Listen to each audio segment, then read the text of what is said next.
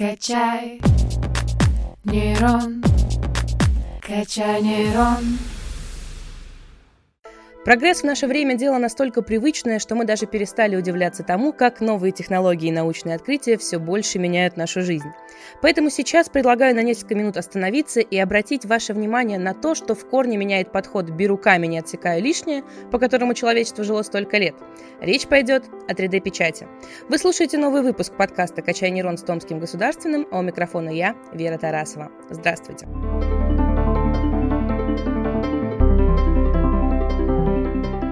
Сегодня у нас в гостях научный сотрудник лаборатории высокоэнергетических и специальных материалов физико-технического факультета ТГУ Максим Креницын. Максим, добро пожаловать к нам в студию. Здравствуйте. Мы с вами сегодня будем говорить о возможностях 3D-печати. Но давайте для начала поймем, что же такое 3D-печать, как она работает, а главное, как может повлиять или уже влияет на жизнь обычного человека.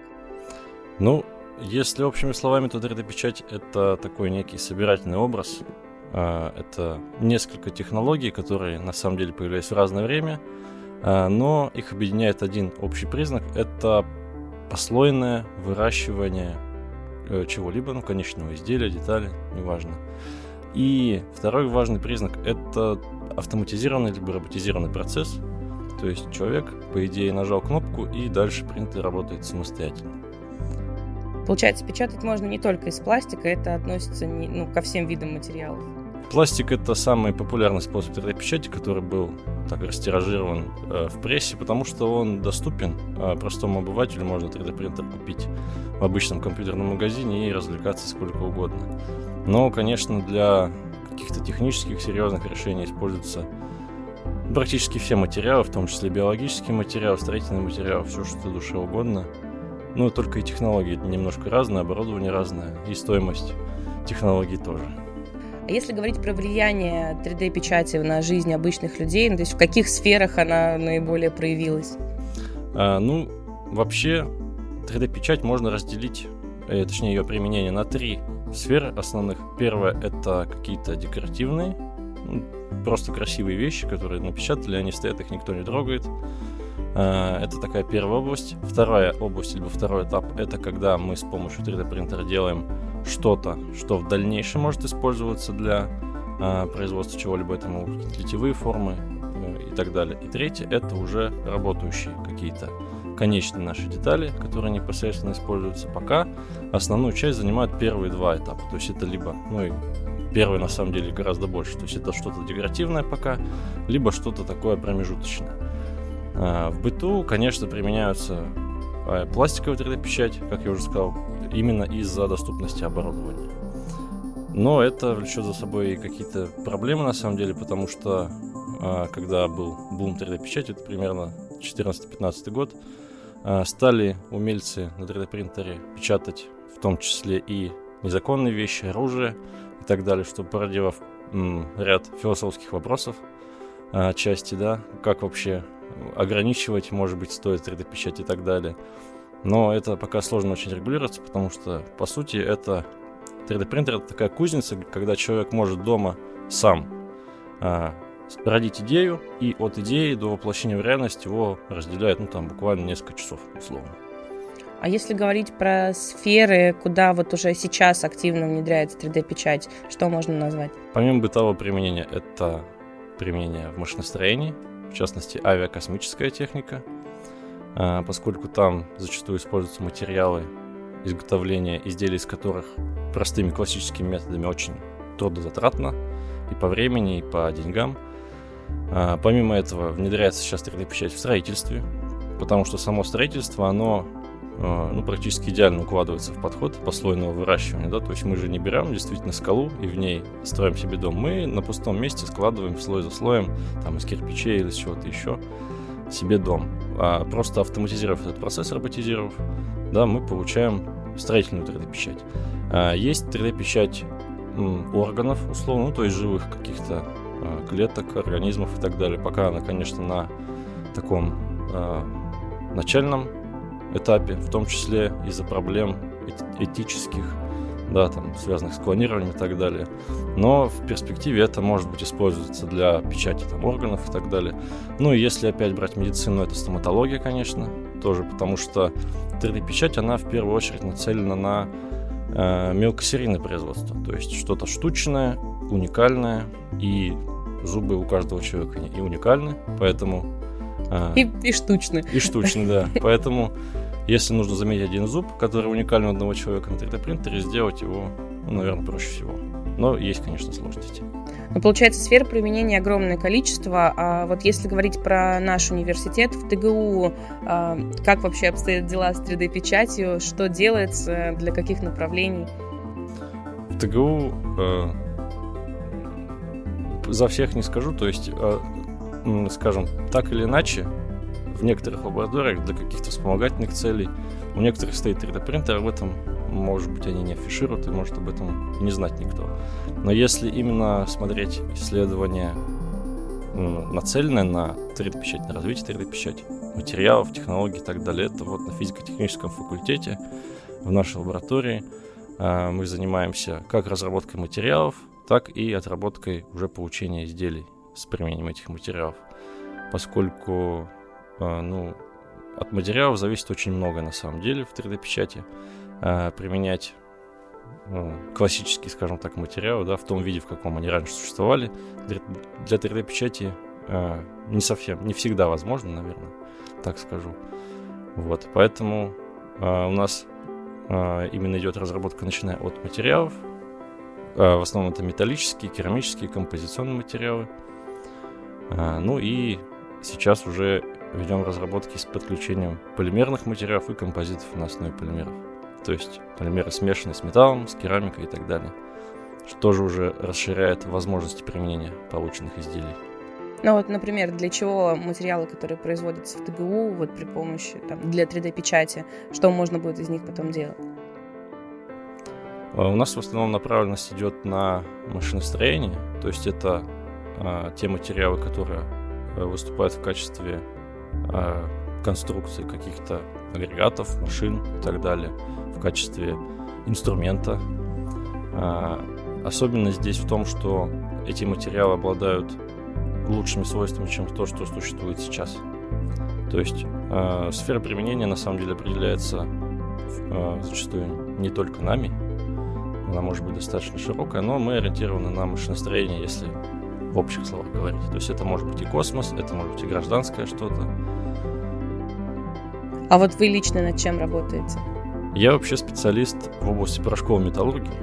Порошки э, неотъемлемая часть 3D-печати, потому что э, частицы порошка являются теми самыми кирпичиками, с которыми мы строим наши изделия. Чем они будут меньше, тем точнее и там, лучше будет получаться изделие.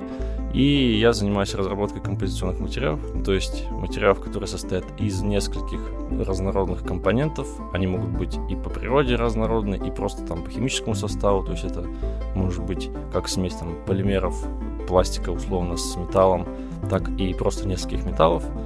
А, вот, и исследую их свойства, ищу применение, где могут эти свойства для этих материалов пригодиться, условно.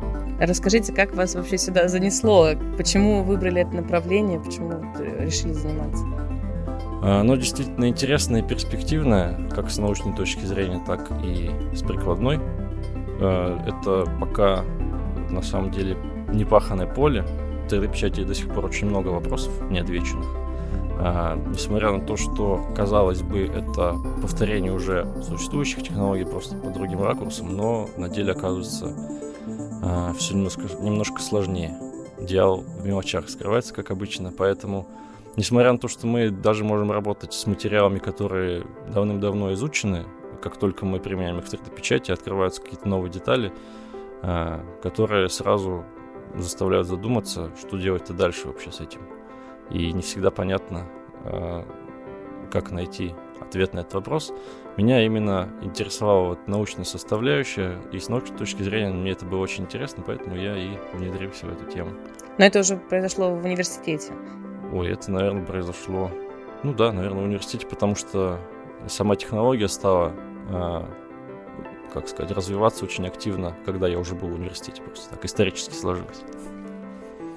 Отлично. А если вот заглядывать в будущее, какие вообще перспективы у 3D-печати? А, может быть, мы начнем там печатать дома или там работу ювелира заменит 3D-принтер? То есть вот э, куда еще может внедриться 3D-печать и каких масштабов достичь? Ну, изначально, когда был тот самый бум 3D-печати, а, конечно, наверное, как и для любой технологии, все очень сильно ей очаровались, сильно в нее поверили, что она сможет заменить, в принципе, все существующие наши э, методы там, металлообработки, ну и, в принципе, все, что мы знаем уже о работе с материалами. Э, это будет совершенно новая технология, которая все сметет на своем пути, но э, по ходу развития оказалось, что это не совсем так, и как люди быстро очаровались технологией, так и быстро в ней разочаровались. Сейчас она выходит уже на какой-то адекватный уровень. А, это будет просто еще дополнительный способ работы с материалами, который имеет свои преимущества. В частности, это, как я уже сказал, штучные материалы какие-то, уникальные. А, сейчас это уже активно используется э, различными дизайнерами, ювелирами в том числе, да, потому что позволяет создавать красивые формы, именно за счет такого подхода можно создавать то, что отсечение материала от некой заготовки физически невозможно достичь и получить. А, ну и, как я уже сказал, технология, сам вообще принцип послойного чего-либо получения чего-либо, он существовал давно. То же самое строительство домов, оно существовало очень давно. Но сейчас речь 3D-печать это все-таки про автоматизацию и роботизацию. И со временем эта технология тоже развивается и становится все доступнее. Строительство домов, в принципе, возможно. А, печать органов тоже возможно. А, ну, и все, что мы сейчас привыкли делать, а, если оно штучное и сложное, по форме, по изготовлению, то там оно, там 3D-печать найдет свое применение обязательно. А есть ли в этой технологии там место каким-то творческим проявлением? То есть э, не только технические специальности, но, может быть, какие-то там э, творческие, не знаю, философские. Вообще, как, какие люди нужны 3D-печати там будущего и современности? А, да, действительно, такой момент есть, потому что, ну, если рассмотреть 3D-печать, э, пошагово, скажем так, сначала. Ну, понятно, идея у нас зарождается, потом мы на компьютере создаем 3D-модель того, что мы хотим получить, а, и затем уже непосредственно на 3D-принтере это изготавливаем. Поэтому э, творческим людям, с творческих людей здесь, собственно, все начинается. Это первый этап, да, придумать красивую модель. Как я уже говорю, дизайнеры это используют. Это современное искусство в том числе. Э, то есть, если есть интерес, желание на компьютере рисовать 3D-модели, красивые, какие-то замысловатые, необычные, то потом э, с помощью 3D-печати их можно реализовать буквально у себя на столе. Э, вот. Э, в принципе, не только э, дизайн как искусство, но и промышленный дизайн э, тоже, скажем, может здесь найти применение, поскольку промышленный дизайн это то, что касается там внешнего вида каких-то машин, аппаратов, установок каких-то. Сейчас, если так посмотреть, ну, в основном они выглядят угловато, скажем так. А, наибольший прогресс здесь произошел в автомобилестроении, но опять же здесь тоже есть некие ограничения, связанные с технологическими особенностями производства. 3D-печать позволяет делать а, уникальные красивые конструкции, в том числе велосипеды можно часто в интернете появляются именно велосипеды напечатанные 3D-печати, потому что вот эта рама, которая, ну, условно, треугольник, э, классическими методами изготовленная, с помощью 3D-печати она выглядит как-то в виде паутины, сетки какой-то, ну, что-то такое необычное, при этом оно легкое, прочное и, ну, по своим характеристикам оно не отличается, а может быть даже лучше того, что было раньше, но при этом выглядит необычно.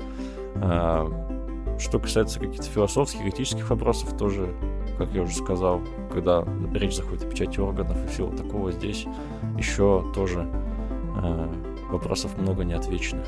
Ну, получается, 3D-печать — это такое направление, которое может, э, не знаю, объединить физиков и лириков э, для одного общего дела. Да, может и успешно это делает. А может быть, у вас есть примеры, ну, там, не знаю, чего-то самого необычного, что при вас печаталось? Ну, наверное, самое необычное было это изготовление запчастей для своего автомобиля. Да, в, скажем, не всегда сейчас удается найти какие-то детали, а плюс еще, ну, в общем, был такой у меня случай, когда у меня деталь сломалась пополам. Нужно было ее заменить. При этом она, э, чтобы заменить одну, надо было заменить другую. Я просто, скажем, это отсканировал и сразу две детали вместе, без там дополнительных соединений, напечатал, поставил, оно работает. Э, это вот такой из пластика причем. Это такой вот э, случай, когда пригодилась действительно в моей собственной жизни 3D-печать. То есть не какое-то научное изыскание, а вот на практике. Хоть это такое ну, простое применение, скажем так, ничего там сверхординарного, но тем не менее. Вообще часто приходится что-нибудь себе печатать? А, ну, периодически, но в основном, как я сказал, это для красоты что-то. Хотя э, печатали и различные, ну, как вазочки, подстаканники, там, куда карандаши вставить. Ну, это больше баловство, конечно, но э, 3D-моделек в интернете в открытом доступе огромное количество. Можно заходить, как в магазин, выбирать себе 3D-модельку, только она бесплатная зачастую. И просто печатать вместо того, чтобы там заказывать с какого-то сайта. Самому себе изготовить это и приятно, и интересно. Ну и на финал, может быть, у вас есть какое-то пожелание вот к не знаю, нашим студентам, которые нас слушают, а вот они выбирают, какое направление выбрать, и вот почему стоит выбрать 3D-печать? 3D-печать э, подойдет в первую очередь тем, и будет интересно тем, кто любит создавать что-то своими руками, но хочет взглянуть это, на это под несколько другим углом. Э, это будет интересно и тем, кто хочет что-то творить в смысле искусства и что-то создавать именно практическое, потому что здесь от идеи до реализации э, не нужно много усилий, времени, денег.